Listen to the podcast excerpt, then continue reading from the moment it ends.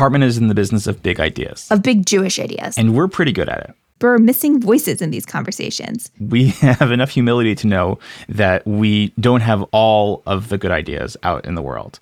That is why we've launched a Creators Challenge. A challenge to creators ages 18 to 25 who think they have a new original way of talking about big concepts and big ideas, that matter to American Jews. whether it's peoplehood, liberal Zionism, Jewish identity, or civic engagement. If you have a fresh take on those big ideas, then come talk to us If you have a great idea for a podcast, TikTok series, or YouTube show, we want to hear about it. because what we can do for you is we are able to take it all the way. We have access to amazing scholars, professional digital production, and a marketing team who will partner with you Give you the technical expertise you need, help with video, help with audio. and then also help you think through the concept. What is a way to take a raw idea and to make it into something really great? Submit your idea at shalomhartman.org forward slash creator challenge before March 14th, 2022. We can't wait to work with you.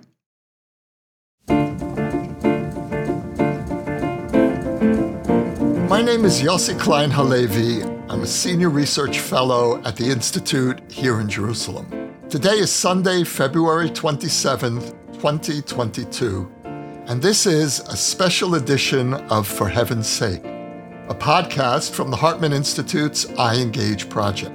Our theme for today is the invasion of Ukraine.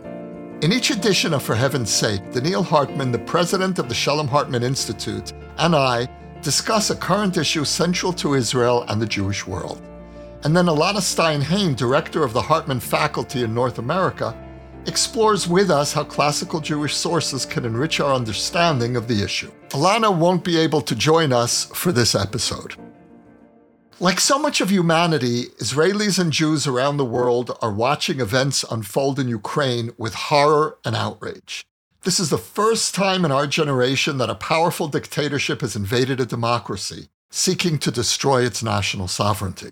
While thousands of Israelis have demonstrated in support of Ukraine, the Israeli government's reaction has been ambivalent. Foreign Minister Yair Lapid has denounced Russia, but Prime Minister Naftali Bennett is more cautious, offering sympathy and solidarity with Ukraine, but no condemnation of Vladimir Putin. The divergent responses within the government are the result of a deliberate decision to tread carefully through what is a potential minefield for Israel. With Israel being engaged in an ongoing war with Iranian forces in Syria, we need Putin's tacit approval to attack Iranian bases. And however unspoken, there is concern for the fate of Russia's 300,000 Jews and Ukraine's 200,000 Jews, all of whom could become hostages of a vindictive Putin. The tragedy unfolding in Ukraine affects us as human beings, as Jews, as Israelis. Donniel, wonderful to be together as always, even as the world seems to be veering out of control. Yeah, I wish we could have a special session because something great and exciting and good just happened. Like we have to meet Yossi because we have to celebrate something. You know what we should do? We should replay our uh, post Abraham Accords edition. From time to And anytime we need a pickup, you know, oh, remember that podcast? That was a good one. That was hopeful. but but why can't we have another one? But uh, yeah, it's a heavy time. So, what's what's on your mind? You know, I think the terms in the introduction you used were outraged. Um, I'm feeling sad. I want to live in a world where decency, justice prevail. I like that world. I like a world where law, order define our reality and not the abuse of power.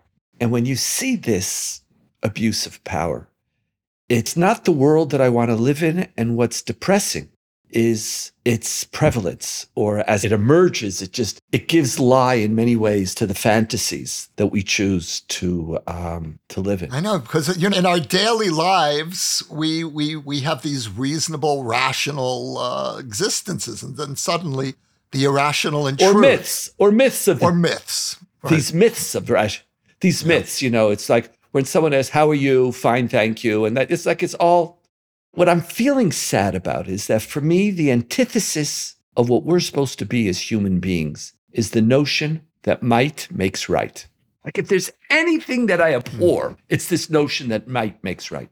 And humanity, since the beginning of time, before monotheism, already, you know, if I could be conceptual for a moment, polytheism, idolatry. You know, if you had power, that meant the gods were on your side. And then as monotheists, if you prevailed over others, then you're it's it's when you had might, it was by definition right because it was divinely supported and ordained. And so this this is where the, you know, that's by the way my definition of the fall. I don't think the fall took place in the Garden of Eden. I think the fall begins with Cain killing Abel, you know, with, with that abuse of power. And if you look at the Bible, the Christian notion is that the fall is in the garden. It's not there. I think it's that it's that raw abuse of power, which then continues as part of our human condition. And our legal traditions are trying to redeem us from it. And then after we have divinely sanctioned might equals right, as we move into the 20th century and even beforehand, nations, self interest. If I'm powerful enough, you know, truth is the whole Middle Ages, we used our religions, but it was basically the interests of my country. If I was stronger, I could take anything that I wanted, take anything I wanted. And that's so much defined the first part of the 20th century. What could you get away with? If I'm strong enough, I could do anything. And then the latest version of it is if I'm strong enough, not only could I do anything, I could also justify anything. Not only, not only do I, might equals right is that when I have the power, I can also claim the righteousness of the narrative. And you hear this, this for years, you know, I'm watching Putin. I don't, I don't, it's just, you sense an evil and it's just, I could do anything I want.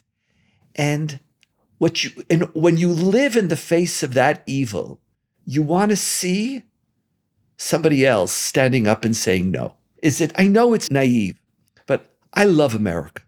And I believe one of America's most important jobs in the world, because I don't trust the Europeans, one of America's most important jobs in the world is to put into the international stage um, moral conditions that are not simply defined by self interest. And I see Putin and, you know, I don't know. I'm not an expert, so I don't know if the sanctions are going to work or not going to work. And, you know, he just, you know, if he could do this, and who knows where it's going to be. But when I look at this, this is, you see, this is not civilization. And this is not the world I want to live in. And maybe we had sick, we in the Western world, you know, it pays to be cautious because you also said this. This is the first time that a blatant abuse and an invasion of a democracy but non democracies are being invaded all the time. Maybe the difference between the Western world and other parts of the universe is this is the normal. But I like the normal that I live in. And this can't be allowed to become part of our normal again. Maybe in the first half of the 20th century, this was normal. This was normal. Might equals right. Grab what you want. Claim Poland, claim this, claim self defense notions tell any story you want and you can get away with it. That's not supposed to be working anymore. And now all of a sudden it's there. And I, I, I'm not impressed by our response. You'll see, this is not right. This is not the world that we should live in. You know, it's so interesting, Donniel. The um, your your default conversation is values philosophy and you know when you when you when you said before that if i could be conceptual for a moment i smiled because when is Donniel Hartman not conceptual? and you know, Donniel, you and I, I think one of the reasons that our our friendship and our conversation uh, work so well is because we're so different, and yet we we have deep respect for each other. And we, we, I know speaking. You mean you don't have a conceptual analysis? Well, I'll tell you what you I don't have I'll, a conceptual I'll analysis. You, I'll tell you, you know, my default position is actually history. Interesting. And uh, when the invasion began, I pulled out a book off the shelf called Bloodlands, which is about Ukraine in the 1930s and 40s. It's an extraordinary book. And I read the chapter about the Stalinist uh, forced starvation of the Ukrainian peasants in the 1930s, uh, what, what the Ukrainians call the Holodomor, this mass starvation. And that's Ukraine's great trauma. And it's an extraordinary story. It was done out of pure ideological whim. Stalin had this notion of collectivizing the peasants, and so he starved them to death. And you know, I've been reading analyses about uh, the historical context of this conflict, and historians are talking about how uh, Russia has deep ancestral memories of its origins in Ukraine and how, in fact, the first capital of Russia was Kiev in the Middle Ages. And I'm reading this saying nobody is mentioning the Holodomor. It's, it's inconceivable to me. Why are Ukrainians fighting tooth and nail against Russia? They have these deep, deep visceral memories of, of what it was like living under Russian oppression. And so, this for me, you know, my consciousness is really shaped primarily by history. And that, of course, brings me to the Jewish historical dimension of this conflict. And there was an irony that I've been mulling over, and that is that for any generation of Jews until our generation, Ukraine would have symbolized everything that was wrong in the relationship between Jews and non Jews. It was a place of horror for Jews. And now here we are, most of us, cheering on the Ukrainian people, expressing solidarity. There was a wonderful photograph that was making the rounds of someone praying at the wall and wearing a Ukrainian flag. It was so powerful. And not only are we cheering on the Ukrainians, which we absolutely must for the sake of our decency and humanity, but the great hero of Ukraine today is a Jew, a self identifying Jew a Jew who speaks constantly about the family members he lost in the Holocaust. And so, my takeaway from this, Donniel, is that this is a moment when Jews can realize, need to internalize how much Jewish reality has changed in the last generation and how the Holocaust lens through which we relate to Eastern Europe, and I'm thinking especially of Poland, our whole relationship with Poland is about the Holocaust maybe it's time for us to internalize the fact that we are not living in the post Holocaust era anymore. We're in the post post Holocaust era. And the lens through which we related to Eastern Europe as Jews is, um, is not useful anymore. And this is a moment, this is a moment when Jews need to reckon with a historical transformation in our being. It's, it's really interesting um, because I'm wondering if for the first time in our podcast, I'm actually experiencing this as a Holocaust phenomenon. this really, but not from right, a Jewish, you right. know, not not as not. this is like we're we just can never get on the same page, Jesse. It's like um, that.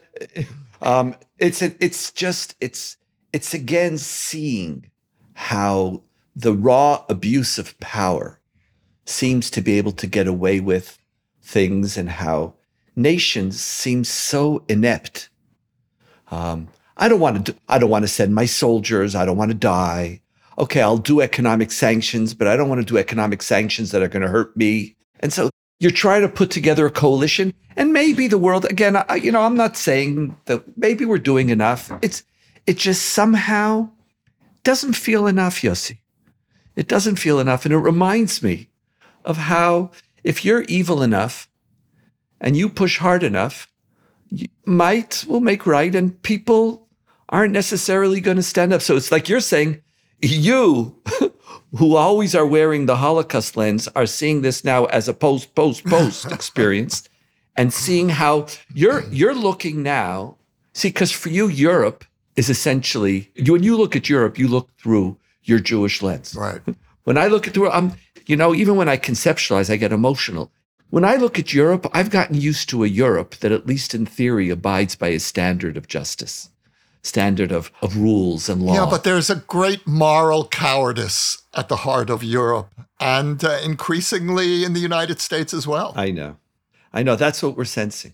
That's what it's from an Israeli. So, so here, let me that's said, it. That's what I wanted to ask you about. Here we are. We're critiquing Europe. We're critiquing America. And yet the Israeli response has been muted, ambivalent. How do you unpack that for me, Donniel? What how do you understand the response of our government? And what and what response would you like to see? See here, oh yeah, it's a tough one, yes. Um, I would love our government to stand up and to say no to injustice. I would love our government to stand up and say, excuse me, this is not the world that we want to belong to, and to condemn uh, unequivocally, not one of these little silly dances between, you know, because they, they coordinated it. One's going to say A, the other one's going to say B, so that they could claim we said neither A and B. Now, the problem is, I understand what they're doing. You know, when you encounter evil, when you encounter a bully who's stronger than you, you're ready to stand up, but you have to know that people are going to stand with you because by yourself, you're just going to get destroyed. So, you know, like the mugger, the bully, the attacker on the street, you want to get involved, but you want to know is the person next to you to the right, to the left going to stand with you? Because if the person to the left and the right stand with you, you could prevail. What I'm worried about now is we'll get up, Israel will make the statement that I want it to make, and then we'll be left alone. But it's even worse than that. Russia- It's worse than that because we'll be left alone on the battleground. We're at war in Syria. That's what I mean. We're at war. This is what I'm frightened of. So, like here, like this, it should be nothing. If we stood up now and America wants us in, would you agree and say, you know what? If Russia doesn't let us fly, you make Syria a no fly zone for Russian planes. Are you willing Right. to do that? Now, my problem is I don't trust it. I don't trust it. Someone's going to say, you know what? We'll do some, you know, they'll they'll bomb the Israeli this, but you know, we'll do a sanction. We'll pass a United Nations resolution, and Russia will veto it. And I feel alone. Like I I want to be a part of an international coalition that stands for decency, but I don't trust that coalition. So, you know, as as parv as the Israel response is, you know, we can't allow Hezbollah and Iran to have a foothold in Syria and to use it as a vehicle to bring in high precision missiles. That's a no-go. Now, could we have the courage to fight regard? I don't know. So it's it's part of the same story. You know, might is right. It's also intimidating us. And maybe that's also why I'm also Right. sad. Right. Because I don't like being intimidated. But I have to take into account I can't fight Russia. Now, is someone going to stand with me? Can I count on the Europeans? What are we going to do? We're going to say to them, excuse me, Russia, you can't fly your planes right now, or this, or or you know, oh yeah, we'll we'll meet in another three weeks. And in the meantime, a catastrophe could occur. So I I'm I'm frustrated there too, because I think Israel should be a part of an international coalition. But that international coalition is not, I don't feel it's there. And uh, we'd be left alone. Look, I don't trust it. I, I support the government's handling of this, but I feel not just sad, but vaguely ashamed. And Natan Sharansky summed up the shame. He said Israel is acting like Putin's court Jew. There is nothing you could say to embarrass a Zionist more than that the state of Israel is acting as a court Jew. And um, Court Jew. and Natan is a, you know, he has the right to say these things. He's earned the right. But I have to say that I'm glad he's saying it. And I'm glad that uh, Bennett and uh, Lapid are pursuing a different policy. But, you know, Donniel, Sharansky said something else, which I wanted to ask you about. The Jewish Agency has announced that it's setting up emergency evacuation points, five or six points along the Ukrainian border for any Ukrainian Jew who wants to come to Israel. Sharansky came out vehemently opposed to a rescue at this moment. And in one way, that's so counterintuitive. Isn't that supposed to be what we do? Jews are in trouble, you rescue them, you send the planes in. We, we did it with, with, with Ethiopian Jews at the height of a civil war in Addis Ababa. How do we not do that in Ukraine? And yet Sharansky said we will be sending a disastrous message. Here you have the Ukrainian people standing up against a bully, to use your language, with a Jewish president rallying the troops. And then we send planes to pull out Ukrainian Jews. What's your take on that? It's uh it really is. It, this is such an ironic conversation, isn't it? There's so there's um, you know it, this goes back. I think right now, this is not about is. I think from an Israeli policy perspective versus Russia, it is. I think we have to take into account the fact that there isn't a strong international coalition to fight evil that we could count on. But I think part of it is this is not an Israel, this is not a moment for Aliyah. I don't think this is about the Jewish people at this moment. I think Sharansky's right. You know, what is it? The, so as he said, by law, every you're not allowed to leave because everybody from what 20 to 60 is drafted and the Jews are going to leave. So she'll be like, we're leaving. Sorry. It's like goodbye. I think there has to be moments where it's not about us right now. It's not about the Jews. It's not a, you know, when is it that your ethnic national identity needs to be transcended and you belong somewhere else? Jews, part of the gift of the modern world is we have complex identities. The Jews of Ukraine are Ukrainian. They are. They've chosen to live there. They didn't choose to make Aliyah. They enjoy it. They're prospering. Listen, a Jew is the president. They're there, as strange as it might sound. They're at home. You can't say this is my home and expect a country to treat you as your home, and the minute they need you to walk away. And I think Israel needs to understand that. Not everything is an Aliyah moment, and not at every moment does the claim of the Jewish people prevail. And I think this is, I think Sharansky, quite remarkably, because he's Mr. Aliyah. Like, who's more Mr. Aliyah than Sharansky? For him to say that we should not be bringing people in Aliyah now, I think it's a deep understanding of, of what's at stake here. This is Jews, you're part, you have a national identity of a country that you're living in and that you've embraced. Stand up, stand up and count. Don't stand up and say, okay, at this moment, I'm Jewish and Israeli and goodbye. So, what's your take on it? Do you, do you agree with Sharansky? Uh, I do. And I think that Zelensky uh, poses a very important challenge to Israel and to Zionism. Uh, we have to come to terms with the fact that a Jew, a proud, self identified Jew, is leading one of the most heroic struggles uh, in, uh, in the history of his country. And it's not the state of Israel and he's become a national hero of his people, and his people in this case are Ukrainians. That creates a deep dissonance in Zionist perception, the way we look at the Jewish world. And that, I think, is also part of our maturation process. This is a moment for us because Israelis right. are cheering Zelensky. Israelis love a hero, and we even more so love a Jewish hero. But what do you do when that Jewish hero is standing up and offering his life for another country. You know, it's like almost at what point are we now strong enough that we stop saying every moment is a moment to help Jewish survival?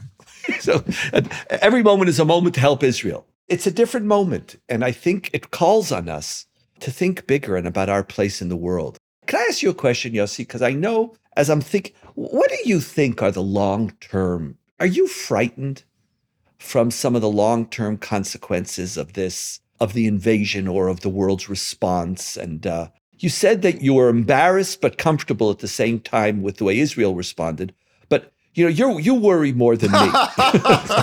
that's like it's, it's, it's, it's part of my job definition. so so you know, uh, if I'm sad, are, are you worrying now about anything? Before I get into the Jewish worry side of me, and that's very much there, um, I'm processing this as you are, as a member of the human race in the early 21st century. And this is the first time in our lives that a dictatorship has uh, tried to uh, to destroy another country, a, a democracy. This is a turning point in history, whichever way it plays out. There's this sense that I think we all have that nothing is going to be the same, whether, whether the impact is going to be economic, whether this will play out with China. And now to my specific Jewish anxiety, I come to Iran. Iran. It always, Donniel, it always comes back to Iran. and the question that I have, well, it's twofold. One is a, a practical question, the other is more abstract. The practical question is how will this impact the, the talks in Vienna? Uh, my strong sense is that we're heading toward an even worse deal than in 2015. It will be 2015 minus, My assumption when they returned to the table was that we would get 2015 with some positive cosmetic changes, which really would not significantly change the dynamic, but the Biden administration would at least try to save face. But that's not what's happening. I see a complete surrender to Iran. And so the question is will what's happening in Ukraine delay the deal because Russia has been very much involved in the negotiations? Or will it hasten the deal because uh, Biden and the West are desperate to show some positive momentum, as if they've had some uh, some gain? Uh, so that's that's the concrete issue that worries me. The more abstract question I have is if if we launch a preemptive strike against Iran, and it's an interesting question about whether what's unfolding in Ukraine will delay an Israeli strike or bring it closer. But if we strike Iran, who will Israel be for the world? Will we be Ukraine, a country defending itself against existential threat? Or will we be perceived as Russia, a bully and an aggressor launching yet another unnecessary war? That's that's my Jewish anxiety, Donniel. I really appreciate. Can I be conceptual for a moment, Yes? just just for a moment, Donniel. just, for, just for, um, you know, when I was listening to you, this is all about power and the use of power. And I think the use of power is going to be increasingly under a microscope. And it's going to be even more so when you have to hide from the bully, when you don't stand up to the bully, when you had to, when you had to give in, when you couldn't be all that you really thought you should be, you're going to try to compensate. And um, and I think this is going to be a very complicated time for Israel conceptually, because when you see, you see, if if might makes right, people are going to ask, is Israel doing might mm-hmm. makes right? And you and I, we could talk and we could say we're, we're doing it in self defense. The minute it's not in your homeland, the minute you're in somebody else's space, the use of power is going to be increasingly suspect. And I tend to think that people are going to want to actually reclaim the myth of their civility. But since they can't do it with Russia, they're going to try to do it elsewhere. And uh, Israel is going to have to dance very, very carefully. I'm not sure what I want Israel to do in Iran in the first place. You know, I, again, it's it's beyond my uh, capacity. I'm not I'm not in that league. But overall, when raw power is unleashed, and you sense it's evil, when you sense the the feeling that if I can get away with it because I'm powerful enough, I think there's going to be a backlash, not against Russia, eventually everybody's going to trade with whoever they think is in their self-interest at the end of oh they'll do it for a little while they'll have you know? But where you can get away with something where you could teach a lesson and think you can get away with it beware. And israel very often you know that's one of the reasons why so many it's so easy to do bds against israel or to claim this against israel it's not that we're the worst and it's not that they're anti-semites it's just that you can get away with it the consequences of doing that aren't as significant. It doesn't change your life. And so um, I'm concerned about that too. Donniel, a last, last conceptual thought? um, the last, last conceptual thought is that I think we just have to say no. I think part of the moment that we're in as powerful Israelis right now and, you know, it's really different. A Jew in America could get up and very clearly give expression to their moral Jewish values, knowing that, that America has their back. When they stand up as a Jew in America, they're standing up as, as Americans. And they could speak and they could protest. And I think part of our challenge is this is really quite paradoxical that the Jews of Israel might be less um, free to be as expressive of our Jewish values because we're in Israel when we're talking on an international arena. And I think, I don't want to push it, but I think we have to take chances. I think at the end of the day, you know, as they said in the book of Esther, who knew if it wasn't for this moment that you achieve this mm-hmm. power? You know, like a, I think there are moments when we, I think when we have to stand, I think we have to do so carefully. But I think we can't, you know, as the historian amongst us, uh, we can't allow this moment to pass um, without a moral voice coming out clearly. Well, we certainly need a moral voice coming from the Israeli street, and I think we are hearing that voice. Starting. For Heaven's Sake is a product of the Shalom Hartman Institute. It was produced by David Zvi Kalman and edited by Corey Choi at Silver Sound NYC. Transcripts of our shows are now available on our website, typically a week after an episode airs. To find them and to learn more about the Shalom Hartman Institute, visit us online at shalomhartman.org. We want to know what you think about the show. You can rate and review us on iTunes to help more people discover us. You can also write to us at for heaven's sake at shalomhartman.org. Subscribe to our show in the Apple Podcast app Spotify, SoundCloud, Audible, and everywhere else podcasts are available. See you in two weeks, and until then, joining all of you in prayers for Ukraine.